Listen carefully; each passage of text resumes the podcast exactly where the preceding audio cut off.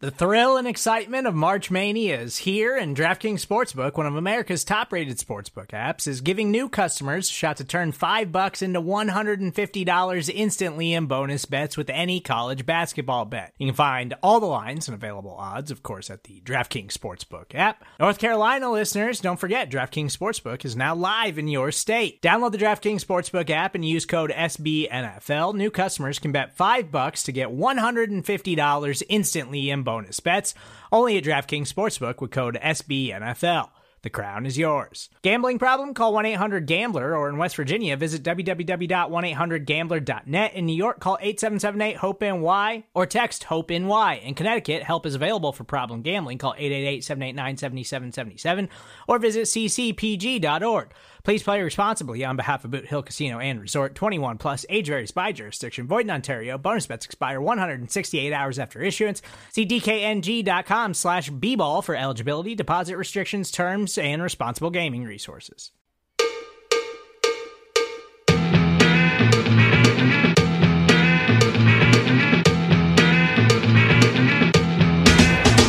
Start! You can call me Bruce. Bruce Nolan is standing by. Hey, Wacky Bruce! Coming to you from an undisclosed location, this is the Bruce Exclusive. And here's your host, Bruce Nolan.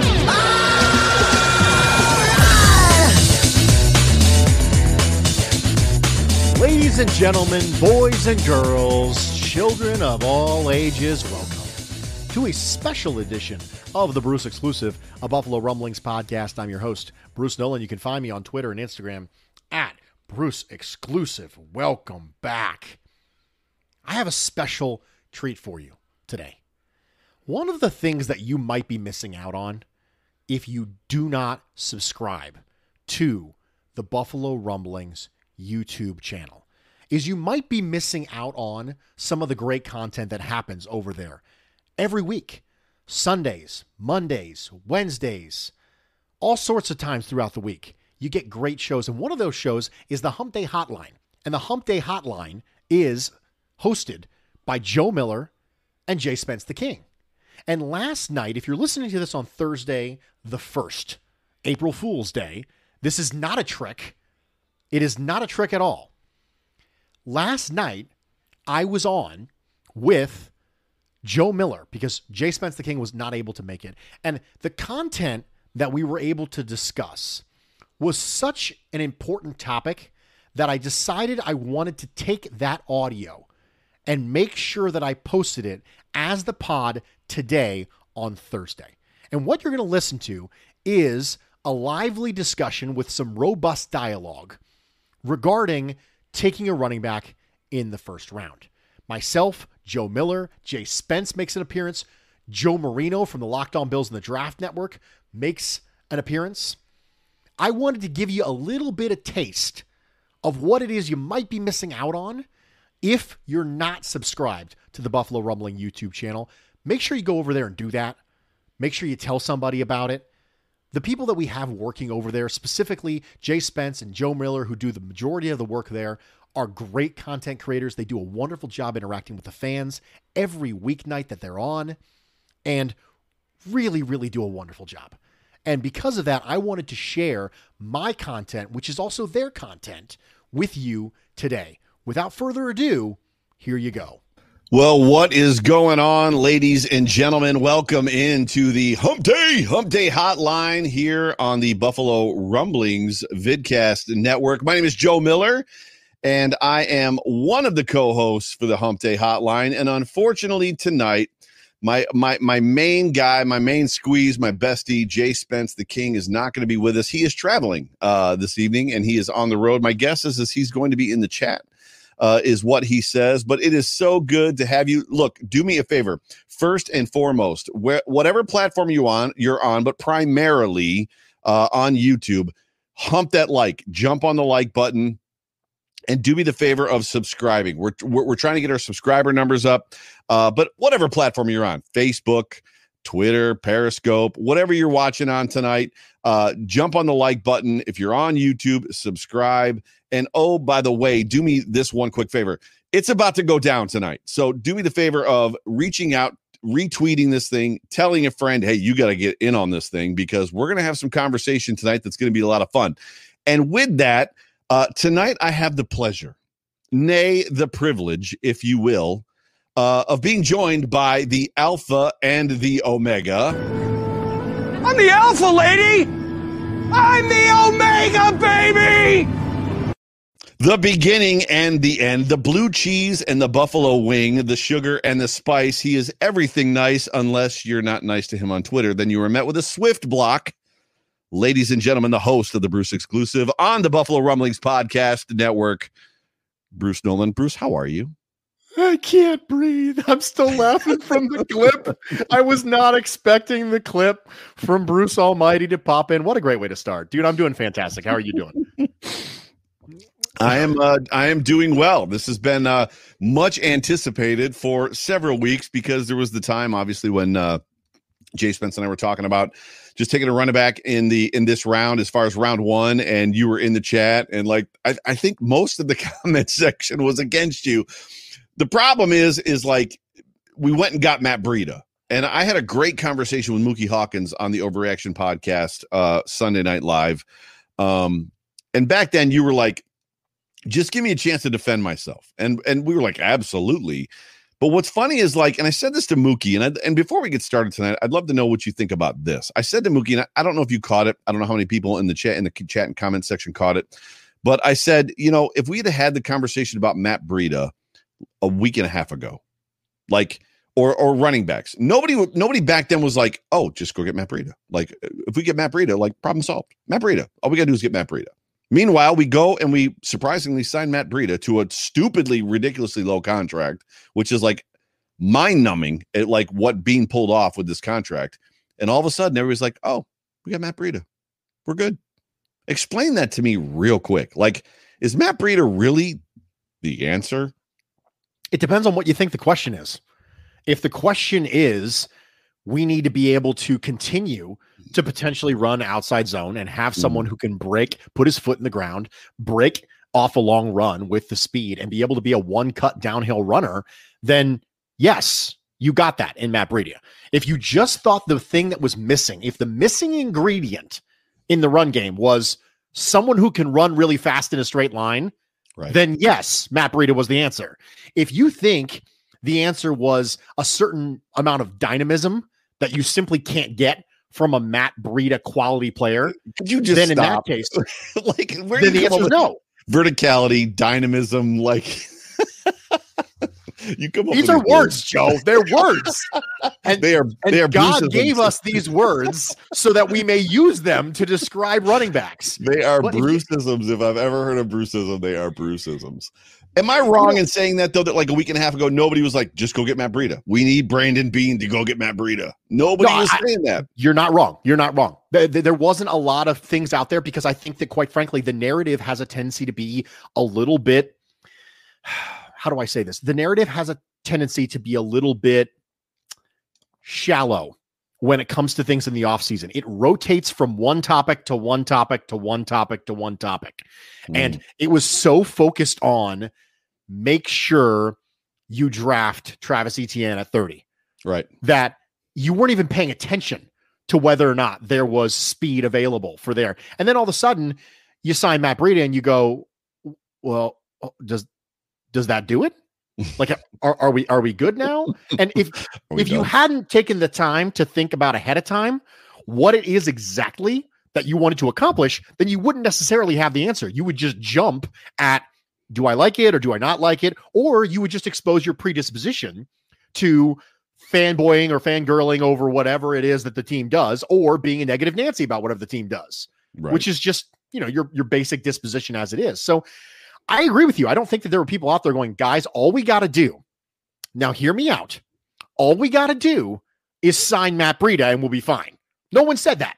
Right. But when it happened, then they started to retroactively reevaluate why they wanted a running back in the first round to begin with. And some people ended up falling off the wagon. And some people said, nah, nah, nah, nah, nah, nah. Matt Breida isn't going to satisfy the hankering that I've got for, you know, I got a fever and the only prescription is Travis Etienne. You know, I, I, I gotta have I gotta have more ETN, right? That's the way that some people feel about this, Right, right. and other people like Matthew Beck are team trade down, and other people are CB two, and other people are different things. And there's Jay Spence. What the heck? Hey, Hey, quiet. what's going quiet. on? Don't don't give it away, Jay Spence. Yeah, I'm surprised that you're in here because you told us you were not going to make it. So- wasn't gonna make it, and I made it. I'm happy. well, well, interestingly enough, enough, ladies and gentlemen, uh, tonight we're going to be talking once. We're going to be we're going to be debating debating once and for all, settling all the ongoing debate, uh, running back uh, in round one or not. Uh, honest, to be honest, my opinion has changed, but this is the part that Jay Spence didn't know because I had a surprise. I was bringing in a ringer tonight, and there he is. Let's get it.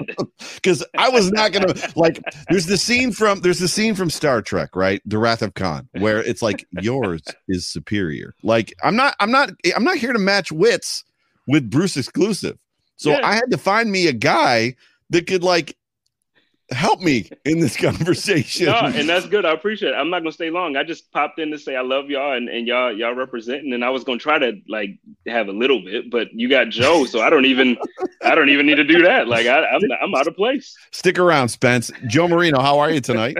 I- I'm good, and I'll tell you what, Bruce's face says it all. You know, you can just the guy's stunned.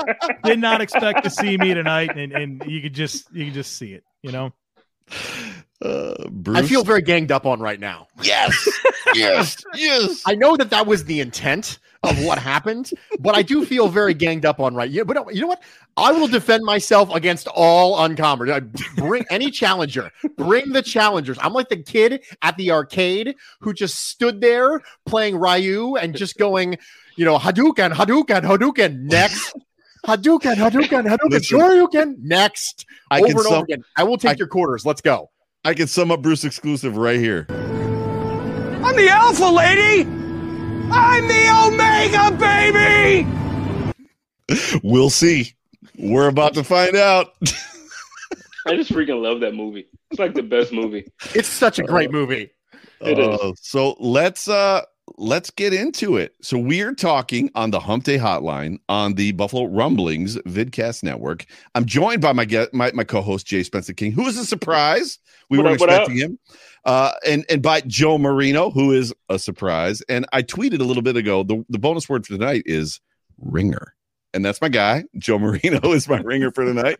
And Oh, I got it uh, right. I got it right the first yeah. time. And then we got Bruce exclusive. So, Bruce, I think you want to talk, you want to open the show uh, as far as that goes. Um, so, I think you've got, you're going to start the topics tonight as far as running back in the first round. Why, why not? I'm going to give you the floor and then we're going to not pile on, but we're going to, we're going to retort, right? Is that what we're talking about? I, guess. I guess all three of you are going to retort, but you know, bring it on, man. I, I need to get myself another another caffeinated beverage of some sort to be ready for all this. But as as it is important to do with any argument, it's important to first frame the argument correctly. And the first thing that I want to make sure I get out of my mouth so we can make sure we're actually having an even playing field discussion is that the running back in the first round argument, yay or nay, is really about value. It's not about talent. So sometimes you have to make sure that you're actually having the same argument as someone else because you anyone who's been married for any sort of length of time realizes that very very quickly sometimes in your conversations with your spouse you realize you're not even arguing about the same thing. This is we're, we're not even having the same conversation right now. And it's very important that you set the stage appropriately for whatever the argument is going to be. In this case it is that the argument about running backs not being a position that I want to draft in the first round under any circumstances is a value argument. It is not a talent argument, which means that no response or retort can be made saying, well, he's a good player. I know he's a good player. This has nothing to do with whether or not he's a good player. This has never been about whether or not Travis Etienne or Najee Harris or Devontae mm-hmm. Williams or anybody else is a good player. It wasn't about that when it was Clyde Edwards Helaire and Jonathan Taylor last year. It wasn't about it this year. It's never been about whether or not the player is talented.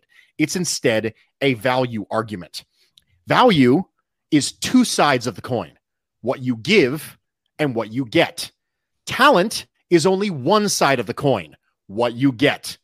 So if you only argue from a position of talent, if you only say, wait, Bruce, look how good this guy is, you are missing half of the argument necessary to determine whether or not the resource allocation is appropriate. And that's all we're talking about. We're not talking about whether or not they're a good player. We're not talking about whether or not they'll help the offense. We're talking about whether the resource allocation used on that position is good. Is that a good idea? Is it an appropriate use of limited resources? And that's the key is limited resources. You only have one first round pick. So what you give versus what you get. What you give is the first round pick and the opportunity cost that comes along with not spending it on something else. Right. So, can we agree before we even get started that this is a value discussion, not a talent discussion? Yes. I'm in disagreement. well, Marino. I'll agree. Marino. Spence agrees. Marino. Um, I love his voice. I'm a Marino fan. I uh, I agree with you to an extent. I, I do think the reason we're here tonight to have this conversation is the practical application as it relates to the Buffalo Bills. And I think that variable is really important. And so that's where I'm interested in because Bruce, man, you know I agree with you. And and I don't know if you know where I stand on this running back in the first round thing. But the context that exists with this current Buffalo Bills team affects the way I think about it. I understand that. It- a lot of people have the I don't want to spend a first round pick on a running back, but this is different. A lot of people have that particular. I've seen this from people who were adamantly first round running back, you know, poo pooers, I guess. Me, And then- yep, I This year, I am too. this year it's different. They say, well, the circumstances surrounding the team are different. So what I'm going to outline in my gosh, I can't believe I'm going to repeat what I'm going to outline in my outline. What I'm going to outline in my argument is that we perceive this year to be different, but it's not actually different. Okay, I need to stop. So I don't. I don't. I, so I need. So I'm going to go next, right? So we're talking about value. It's not. A, it's not about value. And for for me, this year is different, and this year's different on many levels. And as much as I want to say this, this year's different on many levels. This year is different because of one name, Brandon Beane. Like what he has done with this entire roster is borderline masterful. The holes that we have on this roster are not exactly guys you would go after in the first round. The biggest hole we have is potentially what CB2, right? For sure. We're all going to agree tight end. We're not going tight end in the first round. CB2 is an option, but the chances of us finding another Tre'Davious White at 27 or 30, like we did before, are probably slim. This is what I would say as it pertains to value. And this is just me, a little bit of research that I did. The first thing I want to talk about is salary while you can get a much lower salary from a third rounder, I would I would argue that the Bills are going running back, or I would argue that the Bills going running back at 30 is a far cry from going running back at top five and top 10. And I think to me, I've always been you never go running back in the first round. I think all of us, all like anybody that knows anything about football, understands the draft football and understands value is like you don't go running back eh, like in the first round. But I think that's recency bias is a word that like Greg Thompson and Spence likes to use all the time. I think it's because we're so used to drafting somewhere between not five necessarily, but somewhere between eight and 15. Like eight and 15, I'm not going running back because if you're drafting eight to 15, you've got a problem on your football team. More than likely, your problem on your football team is depth, right? So, like, just like slapping a weapon into that isn't necessarily going to give you or put you in a situation or a position to where like drafting a running back that high is going to like make make a huge significant difference. However, at 30, you've got depth. AFC Championship game. If I can give you numbers just for a second, the number 5 draft pick this year, number 5 is expected to make 29 his salary 29.1 million dollars, 18.5 million dollar signing bonus. Way too much to pay a running back in the first round in my opinion. Unless your name is Saquon Barkley, maybe Christian McCaffrey, the value just isn't there. Number 30, 11.5. 11.5 for probably a four year contract, 5.4 million signing. Here's the thing this is where I want you to chain on 61. So it's it's a third it's a 60% drop. 11 point 29.1 to 11.5. It's a half drop to 61. 61 at number 61, 5.5 million, 1.3 million dollar signing. And how about this? You go to four, like so 93, fourth round, 4.7 million with an $822,000 signing. To me, the value changes because of that number 30 pick. That 30 pick is different, right? Like you're not talking $30 million over four years. You're talking 11. Yeah, if you only define value by salary, then yes. Value's I would important. agree with that. I But- have more. I, I have. I can. I can But- go on. But well, but wait, but I guess well, I'm sorry because I'm, I'm gonna leave as well. But that was my que- that was the question I was going to ask Bruce because I agree with you that this question is a question about value. But the thing is, I just I feel that some fans value what a running back of the caliber of a ETN or whoever. I, I feel that people value what that could bring to this team. They value it more than you, which is okay. And and I know you you tend to explain why you don't take a running back at 30, and you tend to explain why the value wouldn't be there. But for this team, I personally, and I know I've been wrong a lot, and, and um, I've been right a lot with you recently. This last month, I've been right a ton. Uh, but I feel that a running back for this team, we don't have major holes in a ton of areas on this team. Pass rusher, yes, I'm with you. Yeah. Cornerback two, would I like to upgrade? I don't think we have a hole. Would I like to upgrade? Yes. Um, I like the signing today. I, you know, I like the linebacker signing. I like, you know, I like what Brandon Brandon Beane is a wizard, but I value what a running back, a dynamic guy in the backfield, would do for this team over the value of maybe another position. So I guess I don't even know if that was a question, but um, I'll I'll leave it there and then I'll wait for your response. But I'll watch it on YouTube instead of like be here for it. I love you guys. Have a good night, man. Always leaving us. Oh wow. Yeah, I love y'all. Love you, Spence. Hey, it's Kaley Cuoco for Priceline. Ready to go to your happy place for a happy price? Well, why didn't you say so? Just download the Priceline app right now and save up to 60% on hotels. So, whether it's Cousin Kevin's Kazoo concert in Kansas City, go Kevin, or Becky's Bachelorette Bash in Bermuda, you never have to miss a trip ever again. So, download the Priceline app today. Your savings are waiting. Go to your happy place for a happy price. Go to your happy price, Priceline. And we're back. Jay Spence, upon attempting to leave the room, uh, found himself in a situation where he completely ended the show. he wanted to apparently get in the last word, and he did. At least so he thinks. Joe, how are you? I'm good. I'm good. glad glad to be here. Um, I feel I, there's a part of me. I got I got to be honest with you. I feel a little guilty because I know Yeah. Bruce Bruce doesn't like the the off the cuffs type stuff, and and I feel like I I ma- I, I don't want to wreck his presentation. You're not. You're not. So- You're not. He's he's looking for the debate. Bruce, is your microphone working? yeah, yeah, it's working. It's working. That like all I, all I had to do was just kind of twist around and get the knife that you stabbed in my back out of there, and then all of a sudden the mic was working a lot better. See, you see, Joe. See, he does it. I got. Be, wait, wait. What knife? There's no. I didn't expect Spence to show up. My ringer was Joe Marino. Like Joe. Listen, like when I saw Spence, I'm like, I'm the one that's getting punked tonight. You know what I mean?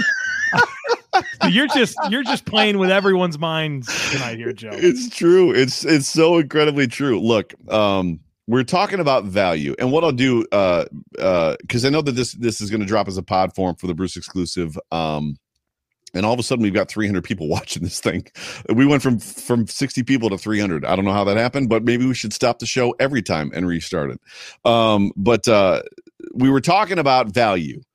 Um, and I, I do you want to respond to Spence's point? Because what I'll do is I'll send you both clips, Bruce, and then you can obviously stitch them together and make the transition. So I would tell you to probably just start as though Spence just stopped talking.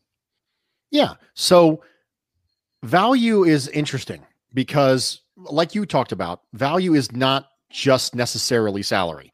It's Right. opportunity cost. It's what you could have spent that draft pick on. You get one first round draft pick every year, barring trades.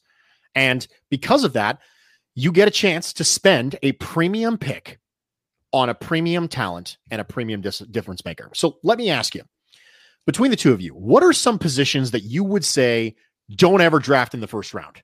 Just between the two of you, do you have any hard lines where like don't ever draft that position position in the first round? Go ahead. Mm, running back.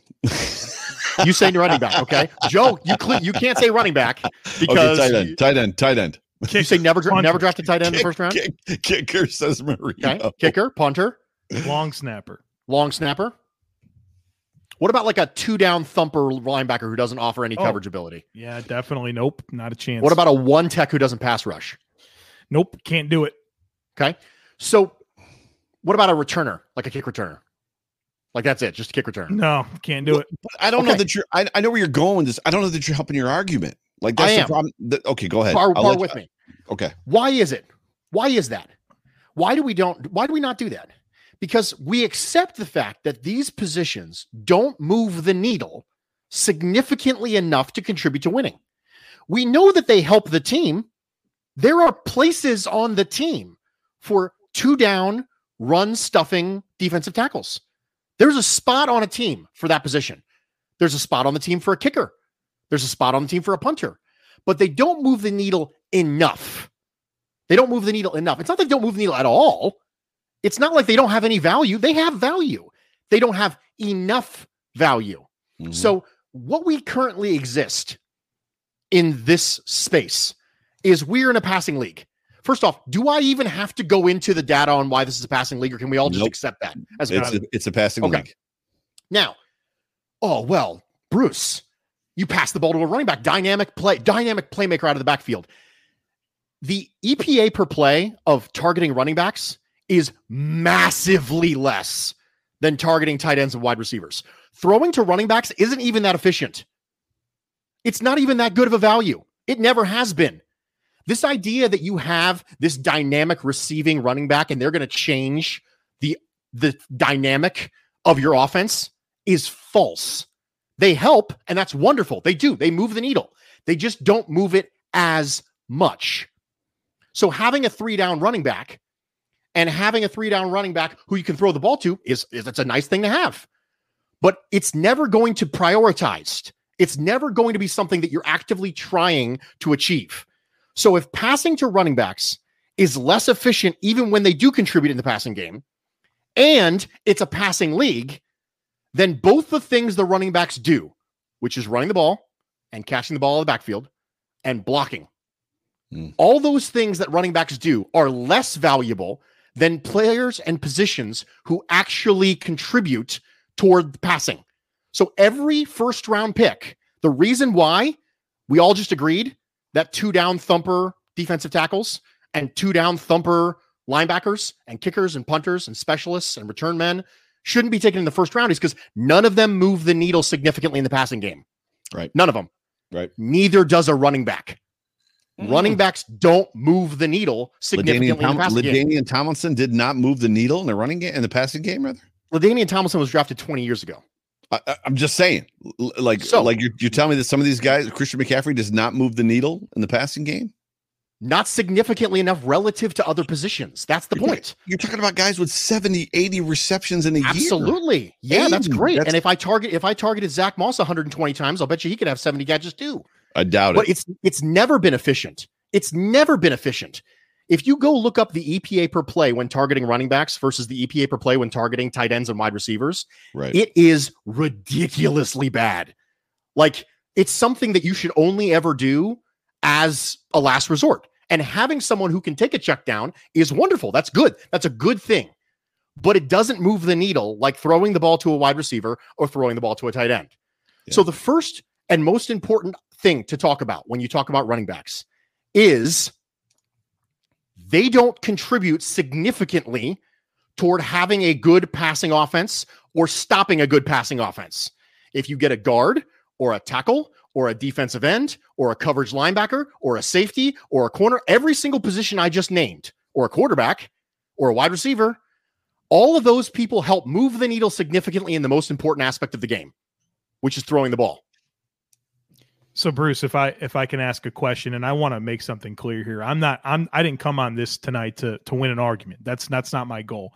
I want to ask the right questions to come to the right conclusions. And admittedly, I'm very much on the fence for this entire idea. I'm warming up to it, but I'm not, I don't know if I'm there because I think I'm going to mostly agree with everything that you said. And so the the main point that you just made there is this is a passing league league. It's the most important thing that you can do in the NFL. And throwing the football to running backs is not across the entire NFL the best way to throw the football. So let me add this layer to it. Let's apply this to the Buffalo Bills. This is where I get interested in having a pass catching back like Travis Etienne. The point that moves the needle for me, and I'm interested in hearing if it does to you, is if you had Travis Etienne in the backfield with Josh Allen, I think it would affect the way Josh Allen plays the game, the way that he surveys the defense. My issue with Josh Allen, a, a, declining issue, a minor gripe at this point, but I still think he's still too willing and too eager to take higher risk throws that are lower percentile when I'm looking for more profits. Mm. Sometimes I just want him to hit that running back that's in the flats or the you know a guy that if you get Travis Etienne isolated up on any linebacker in the game you give him a two way go, he's going to read that leverage. He's going to get open. I like what Travis Etienne could mean to the Bills offense as it would re- relate to Josh Allen's process of throwing the football and how that could lead to more consistency when it comes to finding profits. I don't think that's a bad point. I've never, I don't, I don't think that's a bad point at all. I think that having somebody who can influence Josh Allen to get through a little faster, maybe mm-hmm. instead of trying to break contain and make a second phase throw down the field, can just dump it off to Travis Etienne. However, some of Josh Allen's best plays happened that way. Mm-hmm. So I, I struggle a little bit with wanting to give him an easy out, especially when you consider the fact that it, I, I would. Well, here's what I'd love to do. I'd love to be able to take the metrics on Josh Allen's second phase plays mm-hmm. versus the metrics of checking the ball down to a running back.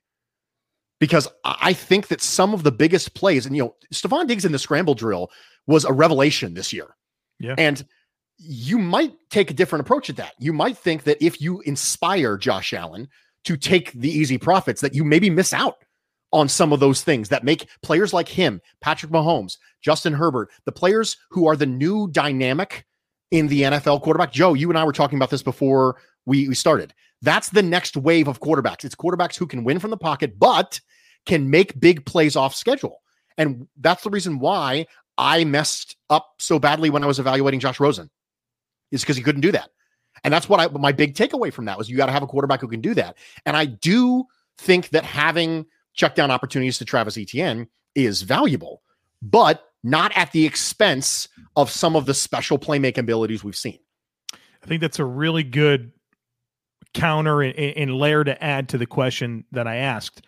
Let me introduce one more point. And this, when I saw this today on my Twitter timeline, I mean, my eyes popped out of my head. It was by Eric Turner, cover one. He put out that there's a statistic right now that over the last two years, Devin Singletary has six drops on mm-hmm. screen passes from Josh Absolutely. Allen. I think I think there's some stuff in our heads you can you can remember some of these plays right that mm. happen. You're in, like just inexplicable drops from Devin Singletary. So I, I I can buy what you're selling there when it comes to second phase plays, and, and you would potentially be taking away some of Josh Allen's best moments. There's a lot of layers to running the screen game, but from a very elementary perspective, it's setting it up it's throwing the ball and it's catching it. That's not even happening when Devin Singletary is that backed. And so maybe maybe it's not as aggressive of oh my gosh we need Devin Singletary or excuse me Travis Etienne at pick 30 because we need somebody that's not going to drop you know six screen passes every 2 years but I do think that there would be an upgrade in those moments and I, I again it's only 6 plays out of I don't know 2000 that have been run over the last 2 years for yeah, the Bills but how do you how do you factor that into it I'll let you go. Go ahead, Bruce. I think you factor it in by running those pass plays through Zach Moss and Matt Breida instead. That that's that's how I think you do it. Uh, Matt Breida is perfectly reasonable receiving back, in my opinion. I think Zach Moss was a perfectly reasonable receiving back as well. I'm completely okay. You know, if TJ Yeldon was still on the team, I'm completely okay having him run those plays. Um, I think that a weakness in Singletary is admitted and noted, but also not necessarily in and of itself a significant enough reason to I say overcompensate, but but to take something as an extreme of a solution. It's like killing a spider with a flamethrower, right? Mm-hmm. Dra- drafting Travis Etienne in the first, so you have somebody who doesn't drop the ball on screen passes, is a little bit like killing a spider with a flamethrower. Yeah, but aren't you doing that same thing? Aren't you killing a spider? If, if the spider is you don't draft a running back in the first round, i- if that's the spider, aren't you killing it with a flamethrower by saying that because the in the NFL, the running backs like it's just not an efficient EPA situation as far as like throwing to the running back when what 80%, 75% of NFL teams that are throwing to the running back are throwing to the likes of Zach Moss and the likes of Devin Singletary. We, I mean, Josh Allen, the last ball, the last dropped screen pass to Joe Marino's point, in my mind, is the most one of the most beautiful loopy passes I saw. What do we what do we know about Josh Allen? He doesn't have touch. He struggles with touch. He threw in that Kansas City Chiefs game the most beautiful loopy pass over the linebackers and the rushing defenders to Devin Singletary, to which Devin dropped it. That's not what we're talking about. We're not talking about 80% of the league. We're talking about getting a guy at 30 that is equipped to be a pass catching running back, which is a different conversation than Zach Moss. If you're talking about the effect on the team, this guy is going to help Josh Allen in many ways. Uh, from being a release valve that he trusts, what what does it mean to Josh Allen to know I have a high low, I'm always going to take the high, and I'm going to be a risk taker. However, you know what? I've got this dude like that I've never had before, and all of a sudden I've got this guy that I can like. He's going to find an open spot. I know where he's at in the flat. He's going to catch the ball, and when he catches it, he's going to take it 18 yards. What does that do for Josh Allen if he knows that he's got a guy and the guy's going to like be effective? He's not going to be 75%, 80% of the running backs in the NFL. He's going to be in the 20%. He's going to be a guy that's different. What does it mean if like this dude can close out football games? Like when the Bills are up by 23 points against the Rams and Josh just has to turn around and give the football to the guy, and the dude like just trucks people, like just trucks people and closes out a football game, and the Rams don't score 25 points against us, and then we have to come back against them to win the football game. What does it mean if you're dictating to defenses in a pass heavy league? We all agree that this is a pass, a pat, it's a passing league. If you've got a situation where teams are gearing themselves, building their teams to stop the pass, if all of a sudden Josh Allen and the Buffalo Bills, and Josh Allen befuddled, befuddled so many amazing defensive coordinators and defensive head coaches in this league last year. Literally, Robert Saleh, Vic Fangio, you name them. They were all like, I don't know how to stop this kid.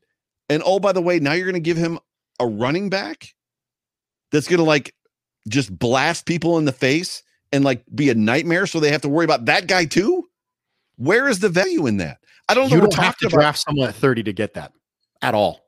There is no requirement that you do so. In fact, There's a- 16 of there's the a- top 20 running there's a backs in the NFL were not drafted in the first round. there's a luck factor to it.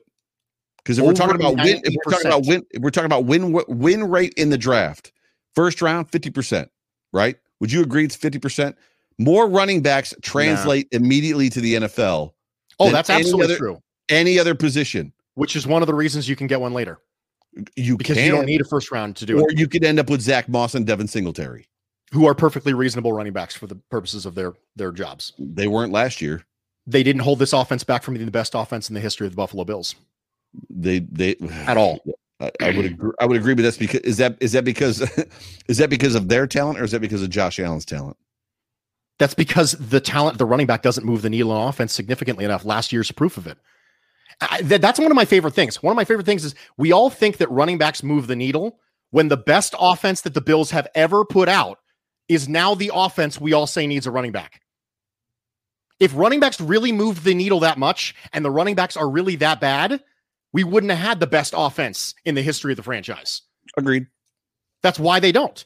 They This don't move such- the needle that much. This is such a fun topic. And Joe, you haven't got a chance to talk in a bit. I, I love this topic because I was the guy at week 10, week 12 saying, stop trying to run the football, throw it. like, this is what you do. You've got a guy, like, you've got not Dan Marino, but you've got a guy that can chuck the football all over the football field and beat people. Like, for me, there's just an aspect of because of it's it's situational. Is it not situational to Joe's point? Like we are in a situational position where 30, it's no longer a luxury pick. It's now a this shit makes sense. Go get a guy. if Joe? I can add something here, um, I think one of my biggest concerns, maybe not the biggest, but certainly high on the list, w- one of the things that I'm most concerned about if the Bills were to draft a running back at pick 30 is that because you did this, because you've made a premium investment in a running back, that you now feel obligated to get them the football. You Mm. know, I- and so I, you saw this happen last year with with the Carolina Panthers when when Christian McCaffrey was hurt and Mike Davis came in and was terrific, right? I mean, for the most part, he was really, really, really good. And as somebody who watched, you know, part of my job is I watch the Carolina Panthers, and so I'm very in depth with what's going on there.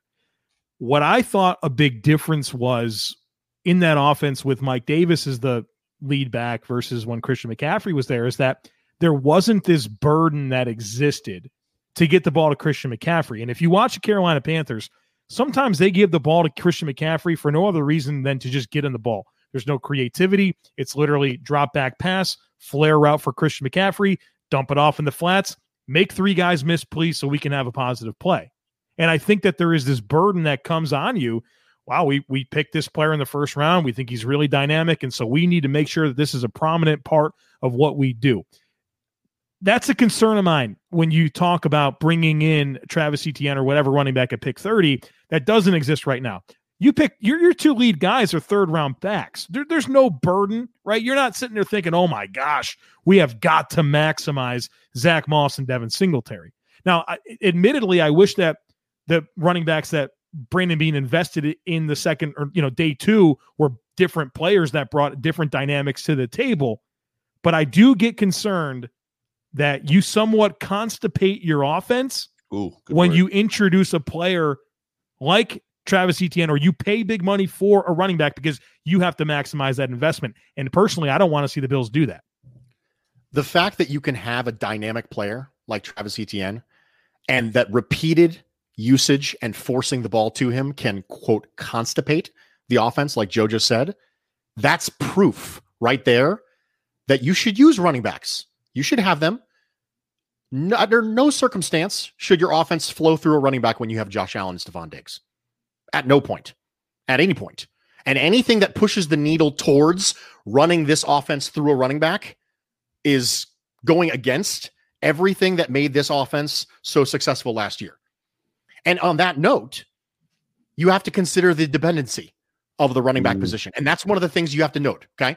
It's been proven that offensive line and scheme are more correlative to rushing success than running back talent. In fact, the most correlative thing to rushing success is box numbers, which is largely a result of scheme and formation setting.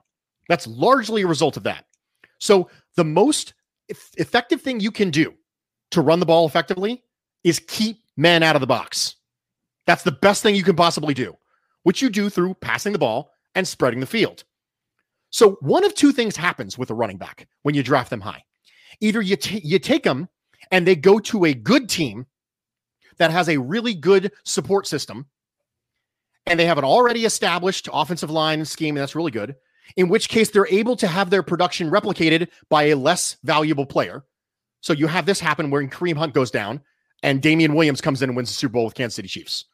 Or when Clyde Edwards Helaire goes down and Darrel Williams comes in and is perfectly effective. Or when Ezekiel Elliott goes down and Tony Pollard is comes in is just effective, if not more effective. So Wait, one of two things happen. Go ahead. Wait, wait. So uh, I, I don't know where you guys stand in fantasy football. I've played fantasy football a very long time. One of the leagues that I'm in, the primary league that I'm in, has been around since 1994. That is not an exaggeration. Like literally, like we would get together at, at Tom Snyder's house for Monday Night Football with the with the box scores. We add up everybody's scores. We'd watch the football game together. 94. I don't think that's a fair argument, Bruce. And the reason that I don't think it's a fair argument is because when you've got a guy that there's no film on, they come in and for one game, they dominate. And usually the shelf at game two is dramatic. Oh my gosh, we have to face whatever Tony Pollard. We have no film on him. We don't know what he's going to do. Sure In enough, all three of he the examples I just gave, that didn't happen. Oh, Damien. Williams, Damien, Dam- go look at go look at Damien Williams' run with Kansas City. a great fantasy, a great went down. a great Didn't even miss a beat. a great fantasy strategy is to draft a or, or to, to pick off the waiver wire the backup for running back that just went down for one game because at game two he's going to suck. He's going to be down to about sixty yards like for the entire game, and that's where he's going to live because I- his talent level is going to come out.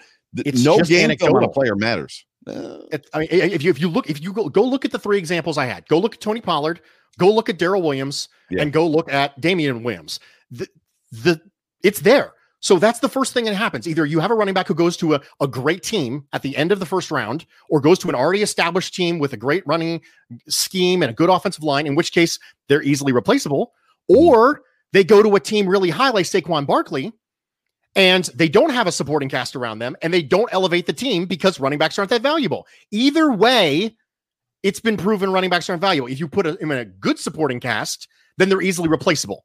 Yeah. And if you put them with a bad supporting cast, then they fail to elevate the team around them. Yeah. That I- shows you that they're simply not that valuable. The top 20 running backs, 16 of them weren't taken in the first round. James Robinson is not an outlier. James Robinson is the rule at this point. Being able to find running backs in the third round, in the second round, in the fourth round, in the fifth round, being able to find Kareem Hunts and Alvin Kamara's, being able to find players like that is not an exception anymore. It happens so often, it's not an exception.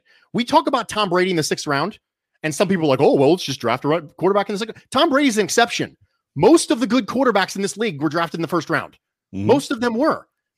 The inverse of that is true for running backs. Why? Because they're so dependent. Quarterbacks can elevate the team around them and can be plugged into lots of different things and have their talent shine through. Right. Running backs can't. And if you have a position that is that dependent, then why are you spending a premium pick on it?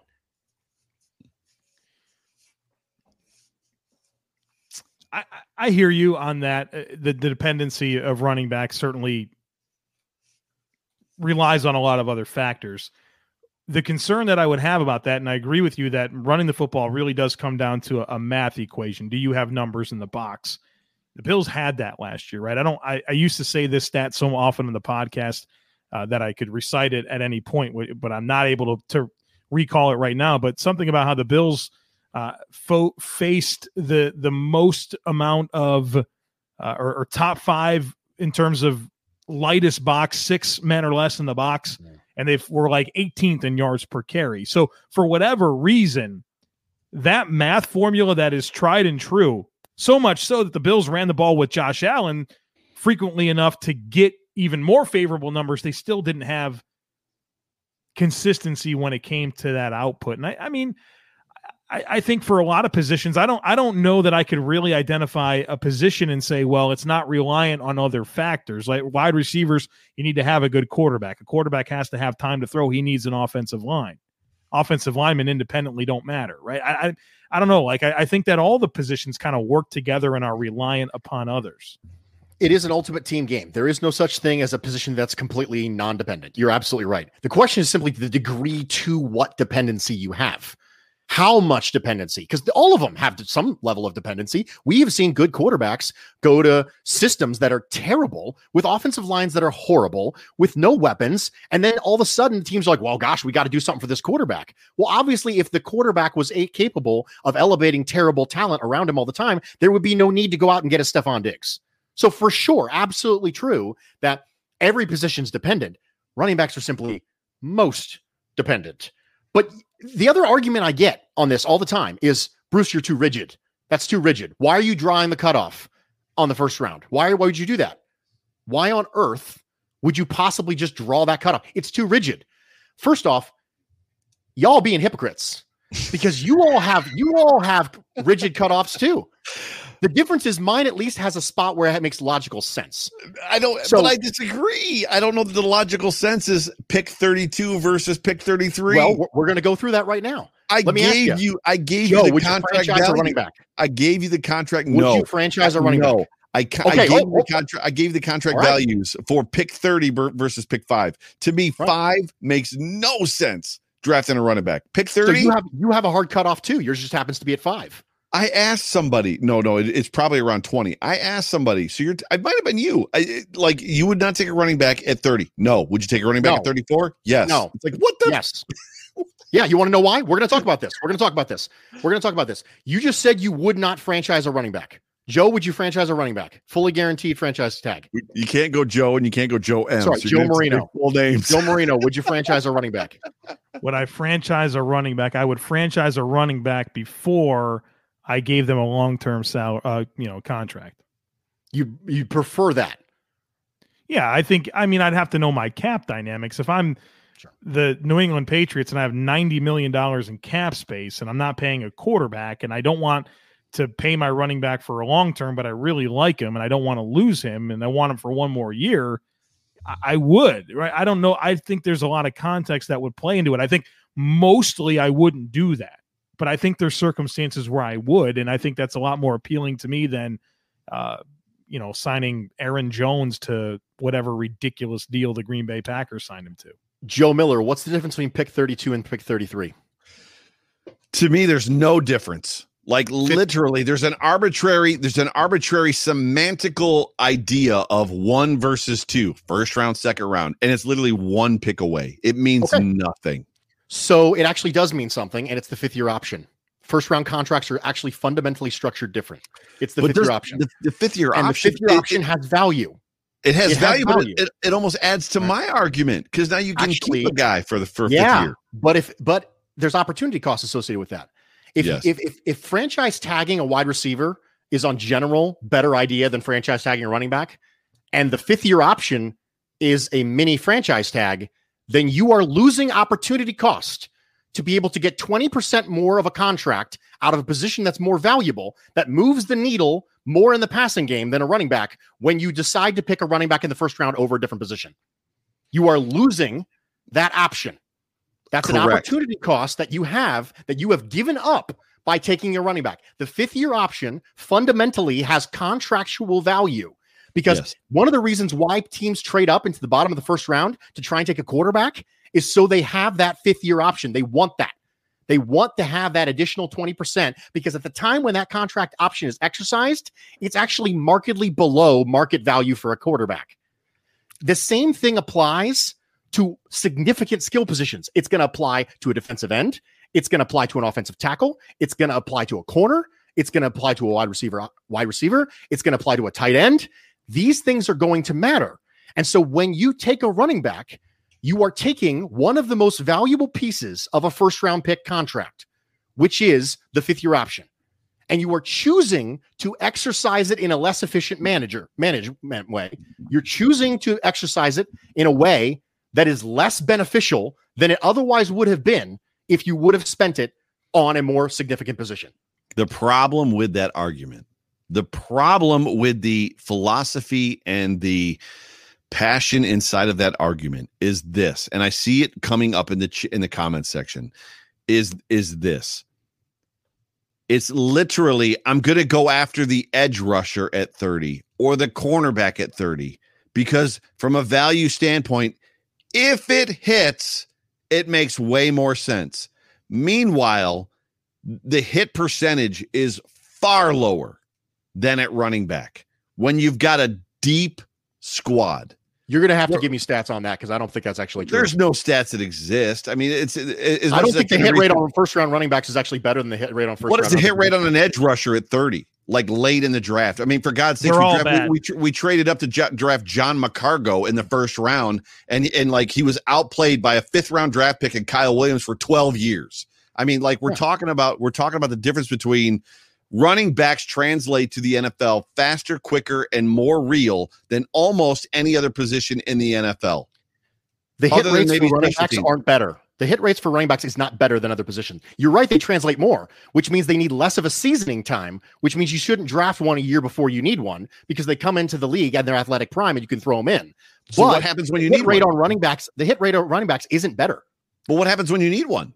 Then the you can draft one that year in the third round.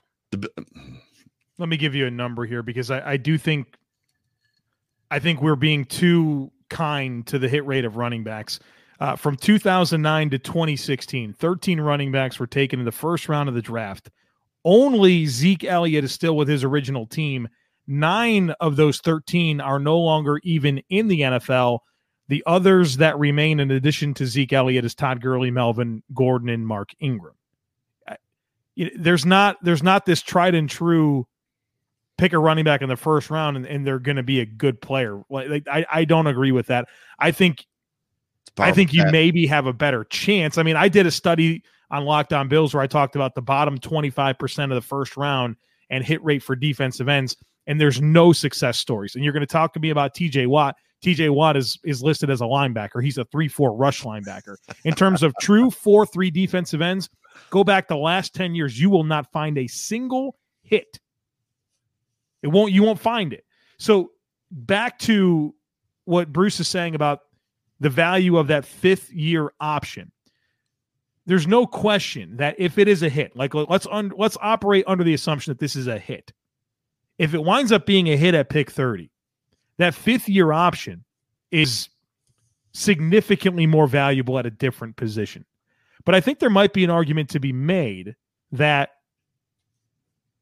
it's a way to keep that running back for longer because no matter what, no matter if the Bills draft Travis Etienne at 30 and he rushes for 2,000 yards for five consecutive seasons and is the NFL MVP twice, I will not be in favor of extending him to a long term deal.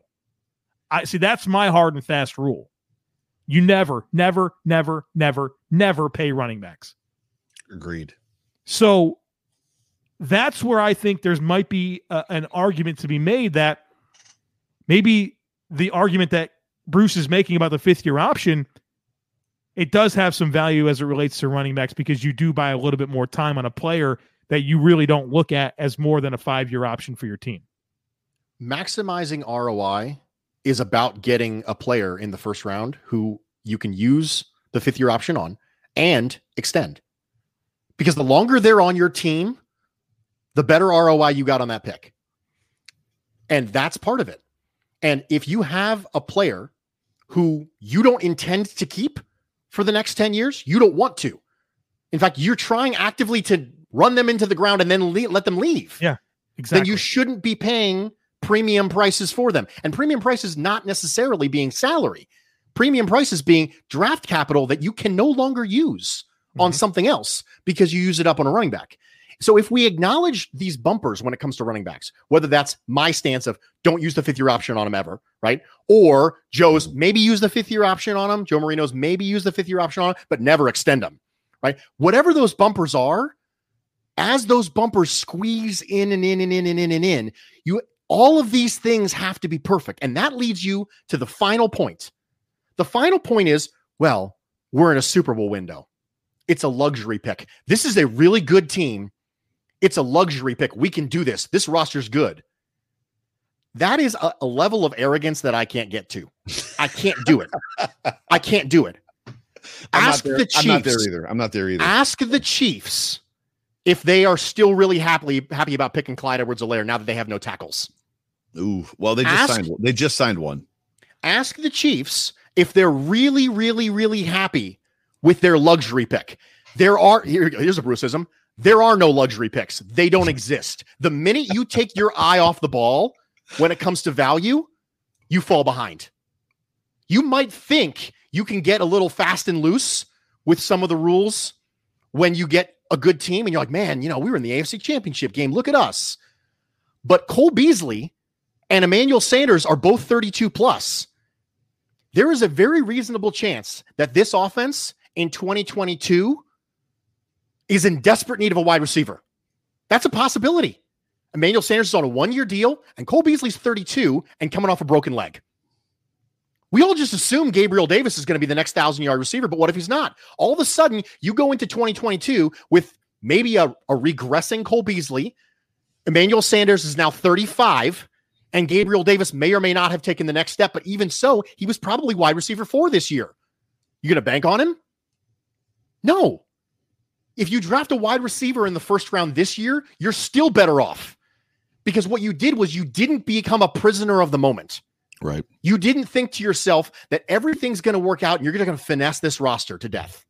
But that's not the way football works. One injury changes things. It's the same reason why I pounded the table for a backup quarterback because the roster's too good to have Josh Allen go down and have your whole season tanked because he's down for four games. Because this idea that everything is going to be absolutely perfect, crystal clear on paper, and it's going to be wonderful forever, that's not going to happen. It's not going to happen. Players are going to leave, players are going to regress. Brandon Beane signs these players to these contracts that we laud him for Mm. because he can get out of them early, right? We always say, hey, it's a really good contract. You can get out of it early. Well, if you need to get out of it early, if you need to actually exercise that option, that's a hole. And holes are created all over the place. There are no teams with no holes, they don't exist. So, this argument that this is a really good team, we don't have any holes, go after your Super Bowl.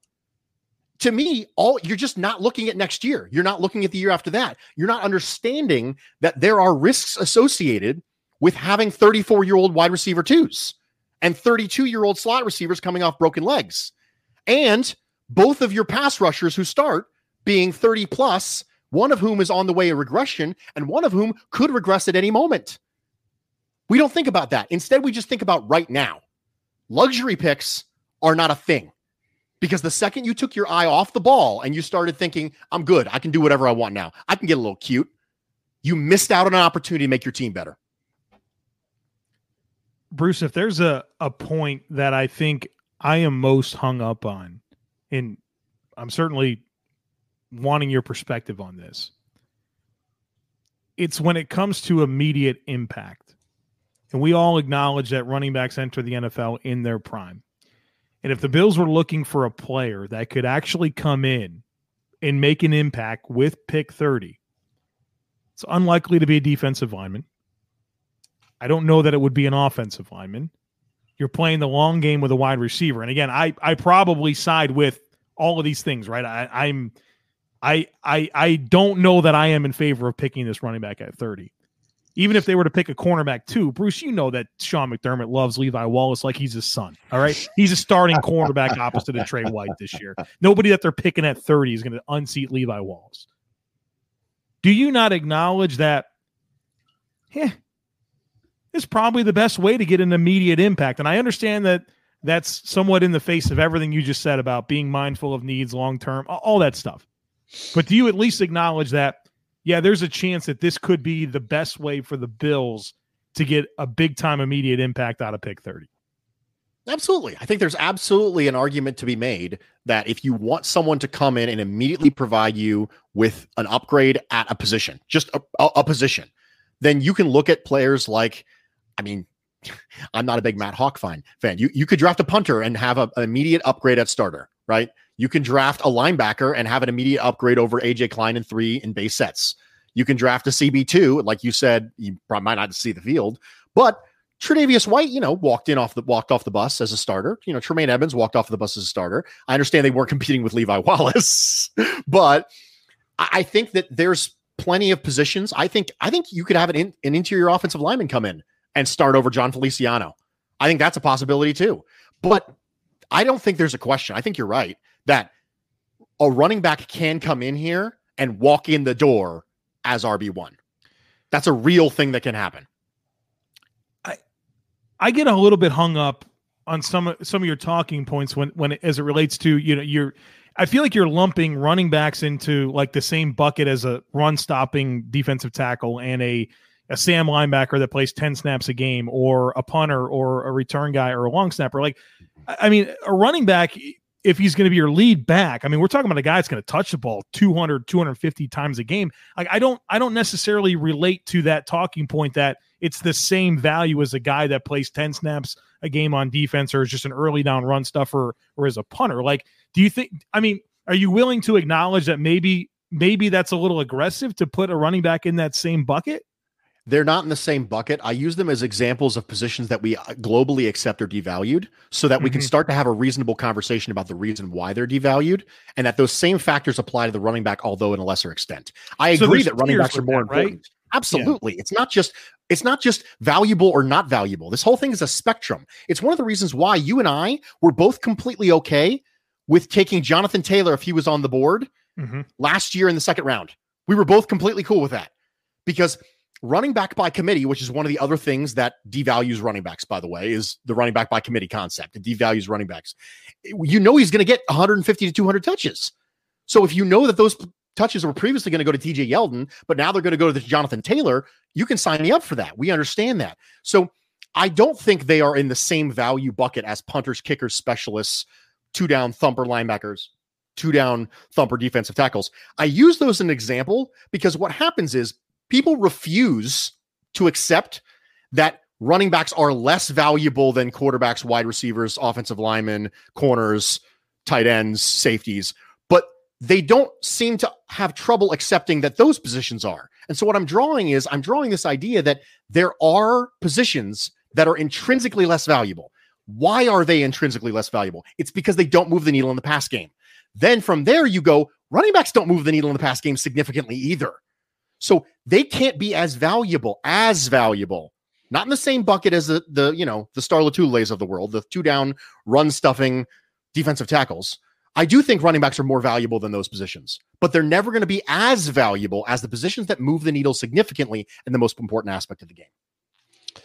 this has been an incredible conversation like literally like the respect that i have for both of you like and to me as debates go like this this has just been bucket filling for me does that make sense like when i say bucket filling like there's just this has just been a spirited fun conversation uh ladies and gentlemen you are watching the hump day hotline on the uh buffalo rumblings vidcast network i am joined by guests uh joe marino and Bruce Nolan, uh, f- well, I guess Joe Marino's from the Locked On Podcast Network, the uh, Locked On Bills, and then uh, Bruce Exclusive. Uh, Bruce Nolan is uh, the host of the Bruce Exclusive. But uh, I'm just like, to me, there's just something about this whole conversation that is like, we're just, I have spent all of 2020 talking about the fact that Bills Mafia is living in wildest dreams land.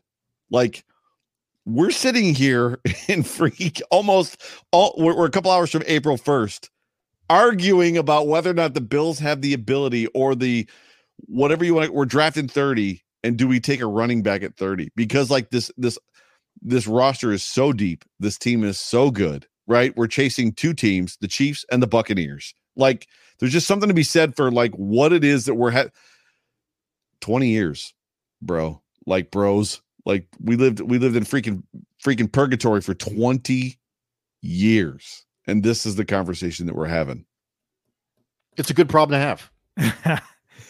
Can I go back, Bruce? You you mentioned y- the conversations that you and I had last year about running backs. It was a pick fifty four the Bills had, and what they Mhm. wound up picking Epenesa, and you and I were were pretty together in that. All right, right now this is Devin Singletary, T.J. Yeldon.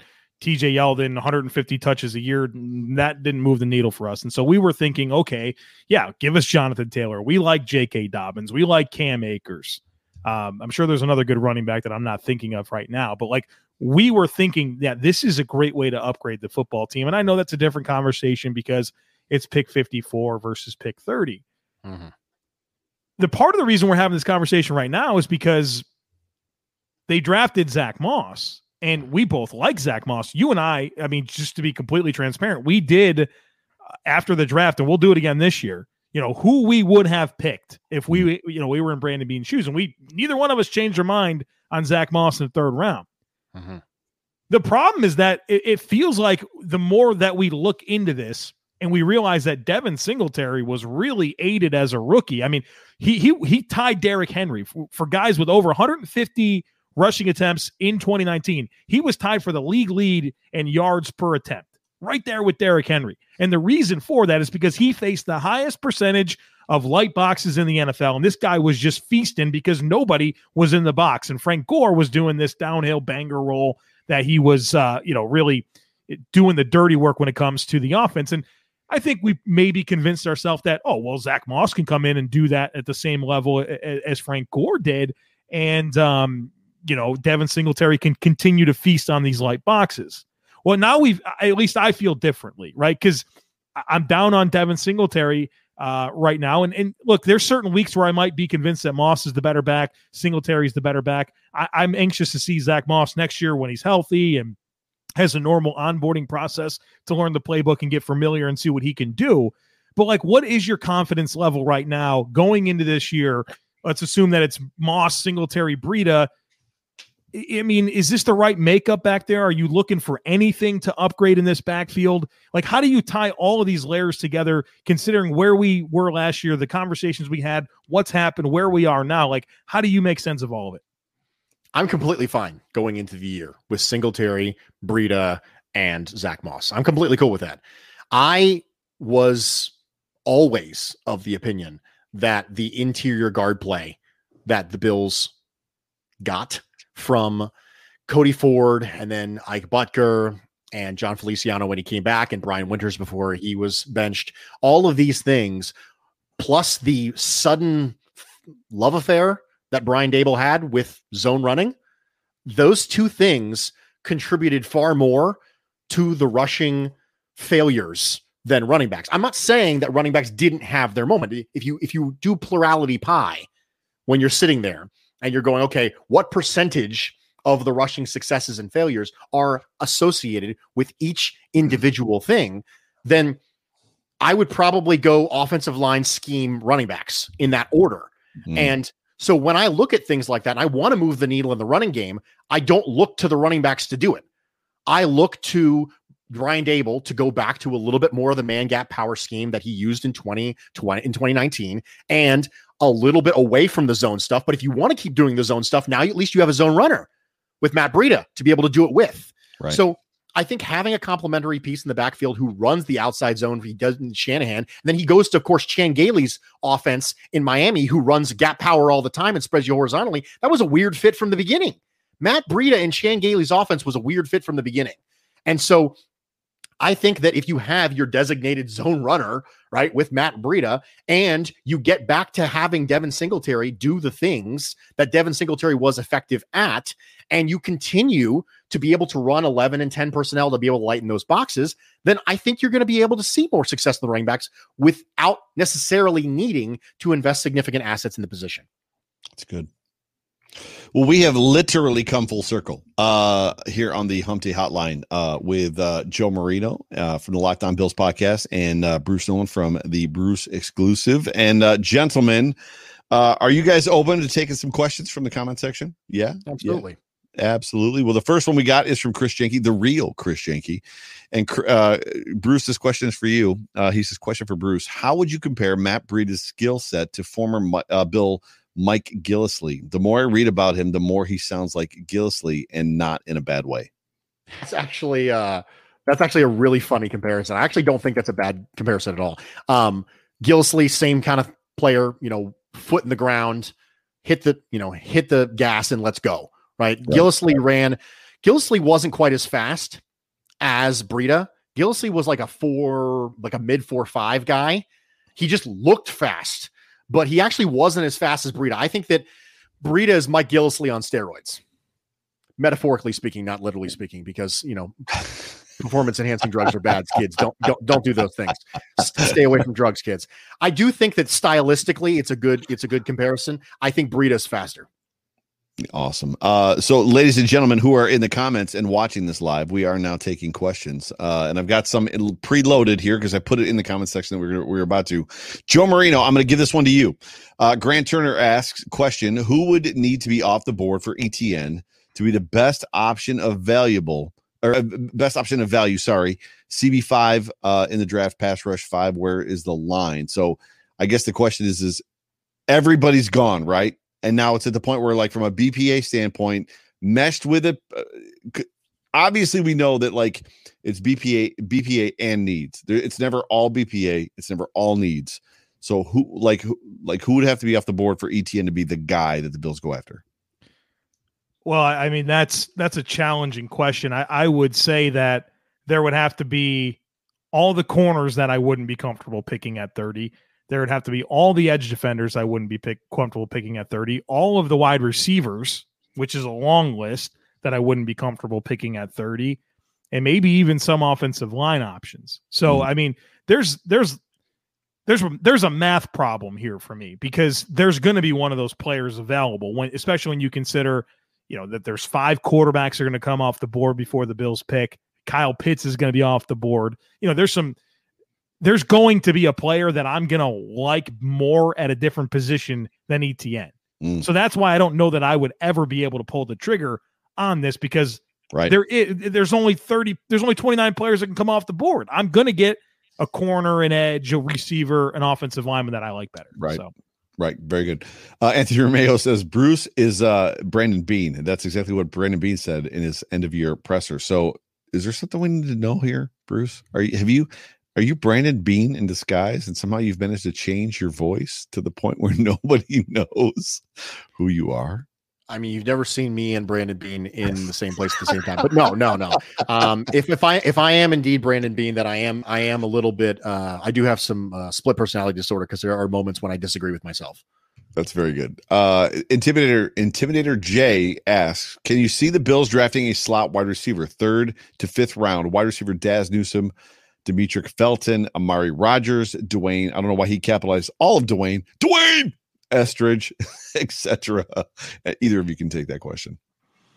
Joe, the you only can one have of those, yeah, the only one of those I'd be interested in is Amari Rogers. Um, Eskridge, 24 year old converted cornerback to receiver, really struggles with ball skills and hands. I think he's a very limited route runner. I think he's just a fast guy.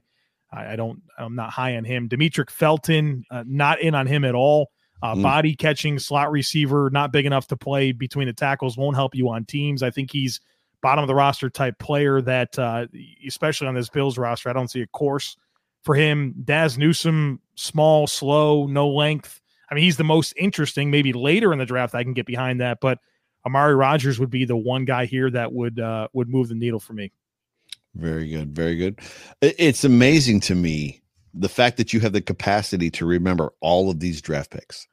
Like, how much do you retain year to year? Like, I remember the guy that I scouted four years ago. Like, how much of that exists in your brain? I don't know. It's it's what I do, man. It's the job, right? So I mean, how, how how do you know the chords to uh you know every song ever? You know what I mean? Like it's we all have our own little niches in life, and That's so funny. It's uh, funny. yeah. The, the brains definitely work different. Leo Phillips, welcome to the show. Thank you for the question. If Horn is there at 30, do we take him or will he not start over Levi? I don't remember which one of you said. Oh, it was Joe said that, uh, that, that McDermott loves Levi. More than likely, it's because he's a great practice player because McDermott has said that about certain guys before Brian Winters, uh, just as far as that goes. But uh, if Horn is there at 30, do we take him or will he not start over Levi? You take him, and you need to probably have him start over Levi. I think that Horn's going to have a, a developmental curve. Uh, I, I took a lot of heat for having Horn as a first round pick, but actually having him as CB seven on my Mhm. list because he's crazy grabby. I mean, he's really, really grabby. He is an extremely significant athlete. I have a bias when it comes to corners. I like physical but technical. That's just the way it is. It's the reason why Patrick Surtain is CB1 for me. Jaycee Horn is an extremely talented athlete in man coverage who I, I think he gets his chronology wrong. If- You know, playing corner is a lot like playing offensive tackle. Feet then hands, feet then hands, feet then hands. And sometimes when that chronology gets thrown off, you end up getting grabby. And you're not, you know, sometimes you have players who can get away with it in college because they're so good athletically that they can get away with their technique being garbage. Hmm. Jaycee Horn's one of those players. He's such an unbelievable athlete that he can just get away with stuff that nobody else can get away with. So he's so athletic that you almost have to start him over Levi Wallace just because of the options he gives you. The options you have with Jaycee Horn on the field to be able to play combo coverages and play a little bit more man are things that Levi Wallace just physically was not gifted by God to be able to do. It's just he just can't do them. So if he's there at 30, yeah, you take him and yeah, you start him. I want to ask Bruce a follow up on on Horn um, because I really love Bruce's defensive back takes. I was listening to Bob Morris talk about scouting cornerbacks. He's a longtime NFL scout and renowned for his work on defensive backs. And he said something that really resonated with me when he was talking about some guys that he watched in 2017. He said, One thing that I look for in cornerbacks is athletic confidence. That ability, mm-hmm. that trust that you have that, yeah, I do have the foot speed, I have the hips, and I can turn and run with this player and remain in phase and not get grabby, right? We can, anybody can watch Jaycee Horn's tape and realize that this is a guy that's grabby when he's trying to stay in phase in the man coverage. Like he just mm-hmm. does that. And I think for as good as his athletic testing was, it, it, was tremendous.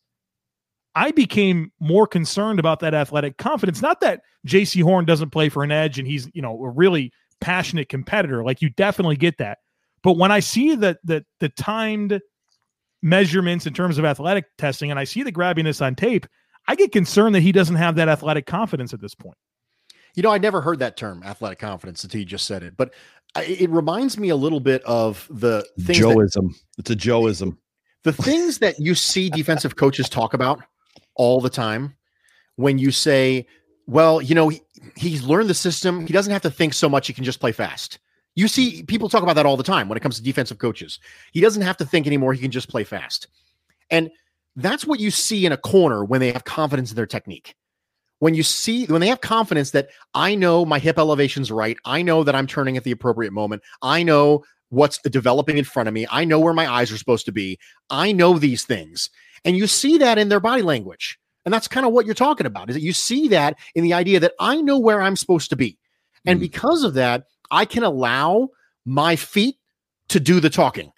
And so earlier when I said, you know, feet, feet then hands, feet then hands, feet then hands, as a general rule, if your feet are good enough, the more feet you have to use, the less hands you have to use.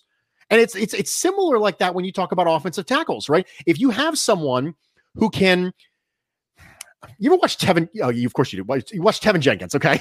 So Teven Jenkins is is the meanest guy you've ever seen on the field. Like just completely unassuming, offensive tackle from Oklahoma State. And then when you watch him on the field and he jump sets out in front of a defensive end, and the defense is like, whoa, whoa, he's he's up on me. And then all of a sudden he's he's at the water boy. Like that's what happens. The last thing that defensive end remembers was the, the quarterback saying hike. And then all of a sudden Teven Jenkins is in front of them with his jump set, and then he's he's he's on his back. And right. Teven Jenkins is laying over top of him. Like that's the way that this happens. And it's because the feet went before the hands. You didn't lunge at a player. You let your feet get you in position and then you punched them. It's right. the same thing with Jaycee Horn. And so when I see grabbiness, I've never even heard the phrase athletic confidence until now.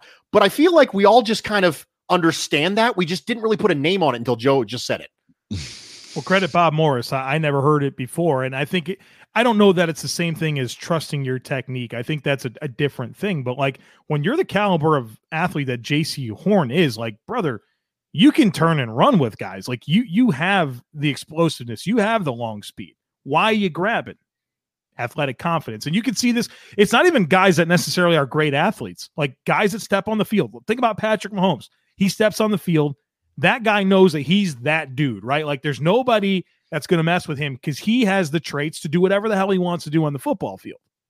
And I think as soon as I heard that phrase, it really kind of dialed me in on that when I'm watching football players because I think it matters a lot. So would you reckon it to like Malik Hooker? Like uh, when he was at OSU, like there was a great deal of like he didn't have the greatest form in the world. There was just something about like he knew he was better than right, like the guys coming at him. Right, that's the what first thing I thought of. Bruce, what do you think? Of, You watch more Hooker than I, I, I, I watched a lot of Malik. Yeah, Malik, Malik Hooker had rare understanding of space Mm. Um, and we, we talk about that a lot. We talk a lot about playing well in space, and we he, he had the Micah Hyde trait. Right. That Micah right. Hyde trait where you just intrinsically know that the velocity of this ball is going to get it here at this time, and I'm X amount of distance. It's like doing long division and geometry in your head, right? and he had a, a, tremendous understanding of space, and he had, I mean, he was really, really athletic. He just massive right. injury problems, massive injury problems, and you know he, he's too much. Safeties need to be dynamic in multiple ways in the NFL right now. One of the things that makes Jordan Poyer and Micah Hyde so effective is that they're interchangeable. And Malik Hooker's not somebody I want down in the box. Mm, He is a single high or split safety only kind of player. And he's not someone you can bring. I don't want him in man coverage on a tight end. I don't want him down in the box attacking downhill a la Bob Sanders. I don't want any of those things out of him. So can you be a specialist safety? Not when Yeah. the purpose of being a safety is being non-specialist. That's the value in being a good safety is not being a specialist because we've talked about this before. Specialists are predictable. right, And on defense, you can't have predictable specialists. right. Very good. Man, I remember watching Hooker, and I didn't have a first round grade on Malik Hooker, and I had a lot of other safeties higher rated than him, and I was like, I think the only thing that this guy does at a high level is defend deep zones, and I'm not sure that's good enough. Right. Like you, Mhm. like I'm sure certainly he made plays on the ball, and that matters a lot, but like plays on the ball in deep zones, like that, you got to check more boxes. for sure. Uh, a couple more questions. Troy Garman asks, if traded, who would get more value? Uh, get more value back to the Bills, Moss or Singletary? Oh, geez, what? Oh, man, that's that's that's brutal. That's a brutal question. I, I'm gonna go. it- It's it's brutal not because it's a bad question. It's brutal because it's hard. Um, I'm gonna say Moss. I'm gonna say Moss because Really? his athletic pro, his, um, as, his athletic profile is better. He is one year less removed in his rookie contract, and I think that the running back class that he came from was a little different than the running back class that Devin Singletary came from. Singletary is, is, is a bad athlete from Mhm. a testing standpoint. And when he got taken, I said, you have to hope he's Devonta Freeman. That was the best, like, like the ceiling comp. My absolute ceiling comp for Devin Singletary was Devonta Freeman. And if that's as high as you can go because athleticism limits you above that, that's not a great spot to be in. So I'm going to say that Moss would return more because he's has more time remaining on his rookie contract and he's a better athlete. Can I can I spike the football a little bit? Absolutely. Go for it, Gronk. Gronk spike. I remember when the Bills drafted Devin Singletary, and I remember hosting the Locked On Bills podcast and talking about my concerns with Devin Singletary. And I, I remember being met with a lot of criticism because I questioned his athletic profile. And people were after me. He's like, oh, Joe, he's a third round pick in the NFL. This guy's a good athlete. You know, like there's no way that he doesn't have great athleticism. Like, what are you talking about? You know, Right. he- Brandon Beane said that if you watch his tape, it's extremely fun, right? It is. It's extremely fun. At FAU, when he's making tacklers from Tulsa and Tulane miss, right? Like you watch this guy and you're like, wow, he's kind of short and he doesn't have great size or power. Like he's doing fun things. He's just not moving very fast. Like his tracks were always goofy, right? A lot of mm-hmm. horizontal tracks with the football. And you start to think about, all right, well, no longer is this an, an insurance salesman that's pursuing him from Memphis. It's friggin' Deion Jones and Jerome Baker and NFL football players. Like there was, it was fair to question Devin Singletary's style combined with his athletic profile and how it would translate to the NFL. Now everybody understands that Devin Singletary is he's he's in neutral. He doesn't have a second gear. The guy's just in neutral all the time. And that's the problem with Jaret Patterson from Buffalo this year. I think the He's hard dis, he's discount Devin Singletary, and that's not a good thing. I think the problem that I have with that conversation, and I agree with you, I don't disagree. And this is where this goes back to what we talked about about a half hour ago when Bruce said that, like, you know, we had the the best offensive like team or outing for the Buffalo Bills ever in the history with these two running backs. Devin Singletary at least has that dead leg. He's got moves. He's got things that can make guys miss. Zach Moss to me is the guy that like I can turn left into the hole or I can turn right into the guy trying to tackle me, and I turn right into the guy that tackles me every time. Like how do you reconcile Bruce? How do you reconcile that? Because I liked Moss at Utah. Like I didn't I didn't expect this. For me, I think I do think early foot injuries can do that to you. Because I really think that when you if you look at the reason why Zach Moss wasn't as effective as we otherwise would have, and you think to yourself, okay, you know, some of that, some of that pop that you get from lateral quickness that you see from Devin Singletary all the time. That that that play that he runs off left tackle against the Steelers and he seemingly has eyes in the back of his head and stops and makes a quick jump cut. That's the type of explosive pop that you don't get if you have a bum foot. And I, I'm just sample size is important when you're hurt. So we just finished talking about Zach Moss and running backs being able to come in and be immediate impact players. Do we not accept that your level of immediate impact would be lessened if you've got a bad foot? For me, I, just I it's a little bit like Tremaine Edmunds and the shoulder, right? You might say to yourself, like one of the things we talked about all year long was, well, yeah, Tremaine Edmunds got a shoulder, but what does that have to do with the struggles I'm seeing from Tremaine Edmunds. And we said, well, you know, if you're trying to manipulate your body to take on less contact at that shoulder, then your your tackling efficiency is probably going to be worse, and you're going to be subconsciously trying to avoid contact from blockers coming downhill to try and take your head off. All those things apply to Zach Moss in the foot too. I think there's just there's just not a whole lot. eh, One game we got one game to see Antonio Williams. There's just not a whole lot that Zach Moss is bringing to this offense that Antonio Williams is not going to bring the exact same thing, plus some, because the dude really wants to be on the football field. Well, I've, I I mean, I if if I want to continue believing in Zach Moss, which there's no reason to write him off, I'm certainly going to cling to what Bruce said there. That you know, turf toe right off the bat for the guy. You know, certainly put him behind, and then you have an offensive line where your best five never took a snap together.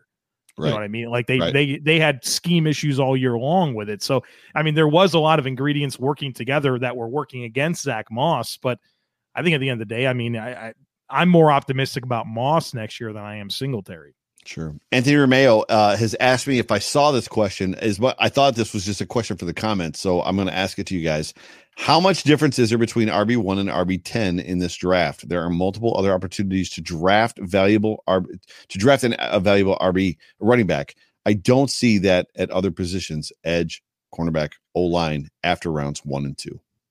I think there's a monumental drop off. I I think you have three top backs this year: Travis Etienne, Najee Harris, Alabama, Javonte Williams. If I go to my tenth running back at the Draft Network, one, two, Do we lose Joe? Yep, I think we lost Joe. Oh, he'll be he'll be back in a second. Yeah. What are your thoughts on that, uh, uh, Bruce? No, I, I actually agree. I agree with Joe. I think that there is a big drop off here. And what happens is you go from the do it all running backs to the Mhm. specialists. You get to the Javian Hawkinses of the world out of Louisville. And, you know, Javian Hawkins is a fun, you know, a fun watch, but he's Anthony McFarland again. Do you remember Mhm. Anthony Far- McFarland out of Maryland? Oh yeah, oh yeah, Anthony oh yeah. McFarland, he got drafted by the Steelers in the fourth round, I think, and he's backing up Benny Snell now. Benny Right. Snell, the plotter from Kentucky. Right, he's right. backing. He's backing up because Anthony McFarland being fast is important, and that's wonderful. But there's a lot more to being a running back than being fast. And Right. if it was just about being fast, then you know Anthony McFarland's of the world and the Javian Hawkinses of the world would be first round picks. Not for me, but for somebody else. And I, I think that really what you have is you have three running backs who can come in and really do it all. They Mm. can be bell cows if you have a bell cow style system, which, mind you, the Bills don't. Sean McDermott has openly said it is not good for one person to get all the carries. So if you invest a significant amount of premium in running back, know full well that you are also handicapping that by usage. Just know that you're doing that because Right. Sean McDermott has flat out said it's not good for one running back to handle all the carries. He used this as an excuse to continue to give carries to Frank Gore, who was woefully ineffective at the time, over a more effective Devin Singletary. When asked about it, he openly said it's not good for one person to run the ball. And if he used that as an example as to why you shouldn't give Singletary more carries, then he's going to use it again. So if you invest significant capital for this Buffalo Bills team in a running back, know that you're getting 50% or 40% of the total carries from that running back. I'm going to answer this question for Phil. Phil asked, "Do you believe that the Bills will pay over 35 million per year for Josh Allen?" The answer is yes. uh, question from uh, Jail Jo: What round would you be comfortable with the Bills spending on Java- Javian Hawkins? He's a fourth or fifth round guy. He's he's mid, he's probably fifth? he's mid day three. He's a specialist. It's funny these names I don't know. Eric Sweat, like, uh, welcome to the show, Eric. Uh, good to see you again, brother. Uh, would the Bills dare at 30 pick Pat Freiermuth or Brevin Jordan with no glaring holes or CB2 and pass rush more pressing? I think Freiermuth is a day two guy. Um, I think he's a complete tight end, but I don't think the same level of upside is there that you see from tight ends necessary to go in the first round. Mm-hmm. Um, Brevin Jordan is extremely raw. Um, the vast majority of all Brevin Jordan's targets were f- within four yards of line scrimmage. Wow. He was a he was a bubble screen tight end, and he's not even that good of an athlete. So I am I'm not all the way out on Brevin Jordan, but I'm most of the way out on Brevin Jordan. We are uh, going really long, but we're almost done. Tom Colling asks anyone you guys would trade up for. If so, how high would how high would you go for and for how much? So who's a guy that you would jump up and get, and what would you be willing to pay?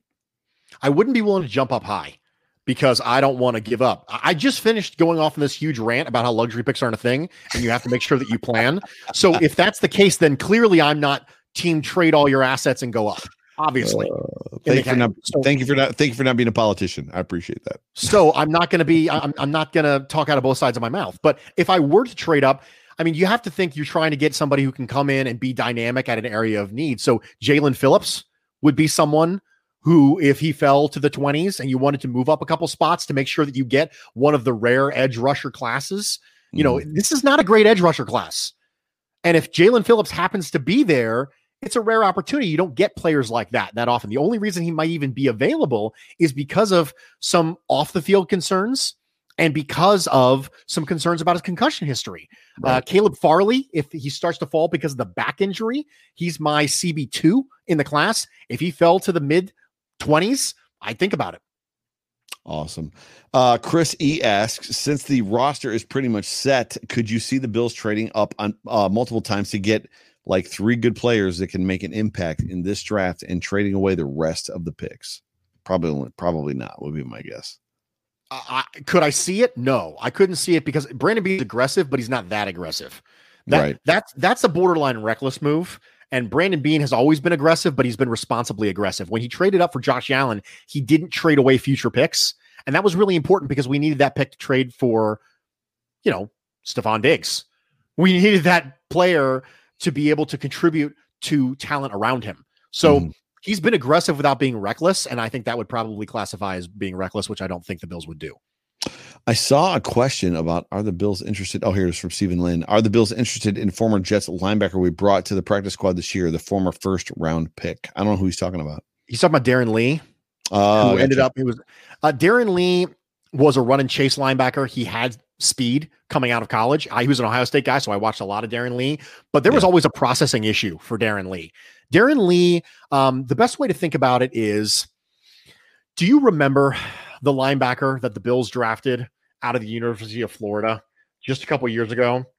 Um, I cannot remember his name off the top of my head, and I, I, it's driving me absolutely. Vosean Joseph is his name. Vosean Joseph was a C ball get ball. The fact that I forgot his name tells you something. You forgot it in about was- three seconds and he had it right back there. Like it came right C- back to you. Vosean Joseph was C ball, C ball get ball. And as Yeah. long as he didn't have to process anything in front of him, he was okay. Right. Darron Right. Lee's that, but more athletic. So if you are able to get something from Darron Lee, I consider that a success, but I wouldn't count on it. Gotcha. Last question for the night, ladies and gentlemen. You are watching the Hump Day Hotline on the Buffalo Rumblings Vidcast Network. I'm joined by my guest, Bruce Nolan, and we are long past the debate and the heated, passionate discussion that I would probably say at this point, I would say you won. And the reason that I would say you won is because Joe Marino, who was supposed to be on my side throughout the whole like running backs that actually didn't make it in the first round. But anyways, Daniel Gowris, uh, who is uh, who is my guy, asked, "Where do you see Joseph Ossai, edge rusher from Texas, going in the draft? Is he a possible fit for the Buffalo Bills defense?" I like Ossai a lot more as a 3 4 stand up rusher than I do as a 4 3 base Mm. defensive end. That's it. That's I- big. There's a whole show to be done on three four versus Mm. four three. As far as like there is a difference. They're not the same. Hybrids don't mean that they're the same. And like if a guy's a three four guy, he's not a three four three. And a four if he's a four three guy, he's not a three four. Go ahead. for he's just he's not overly twitchy and I, he uses his length well, and that's good. I think that's important. And you can you can make do with long armed edge defenders who can use their length well. Like if you can do that, you can have a spot in this league for a long time just based on that trait. And so I think Ossai is a day two guy. I wouldn't be upset by any means. I think he translates a little bit better to a three four, but I wouldn't be mad. Right. Gotcha. Bruce Nolan, uh, bringing all the fire tonight on the hump on the Hump Day Hotline, and I, I I feel bad and I apologize that we lost Joe Marino mid sentence, and he actually didn't make it back. So I don't know if his like internet is down, if his computer crashed or what. But Bruce, do the listeners a favor, and there's a bunch of them. Uh, tell them where to find you. Well, you can find me on Twitter and Instagram at Bruce Exclusive. My show, The Bruce Exclusive, which you are listening to right now as part of this, drops on Thursdays and Fridays on the Buffalo Rumblings Podcast Network. And you will continue to find me yelling about not taking running backs in the first round. I'm the alpha lady! I'm the omega baby!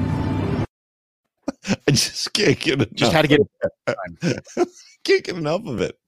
Oh, I'm sorry that I'm driving and I keep rolling that in there. But uh, yes, and ladies and gentlemen, you have been watching the Hump Day Hotline on the Buffalo Rumblings Vidcast Network. I am your host of the Hump Day Hotline, Joe Miller. You can find me on Twitter at Joe Miller Wired. I'm also the host of the Overreaction podcast that airs live on Sunday nights here on YouTube, Facebook, and Twitter. Uh, and then it obviously drops on uh, Monday mornings, well, Monday afternoon, somewhere around 12 o'clock on the Buffalo Rumblings uh, podcast network. Bruce, this has been fun. Like, this has been a good time. Like, this was, uh, it, it, it- this is one of those, this is one of those times for me where it's like, I had this feeling last week when Spence and I did the Hump Day Hotline. It was just like, man, that, that episode was fire. Like there was just the content was great, and it, it- like the, the comment section. I don't know if you've been watching it, has been filled up with just people saying like, like this this this this episode has just been incredible. So thank you. Let me just say thank you. Well, thanks for having me, man. I appreciate it. Did I render you speechless? Like, is that what just happened there? No? I don't get rendered speechless. I do occasionally leave myself on mute, though. I do see you pop up mute more than anybody I've ever seen. Like you literally like run with the mute button often. But uh uh thank you for joining me. Thank you for sitting in for Spence uh tonight, who uh was uh I thought he was traveling, but he was clearly parked somewhere. I don't know where he was parked just before he ended our show. Uh but uh for for for myself, for, for Bruce, for everybody involved, Bruce, give me a go Bills. Go Bills. Go Bills. We'll talk to you guys on the flip side. Until next time, I'll see you Sunday night. We'll see you Wednesday night. We'll see you coming up. There's a lot of good stuff coming up this offseason. The draft is April 29th, I believe. And all of these questions that we have are going to be answered. Until then, this is Joe Miller signing off for the Hump Day Hotline. Love you guys. We'll talk to you soon.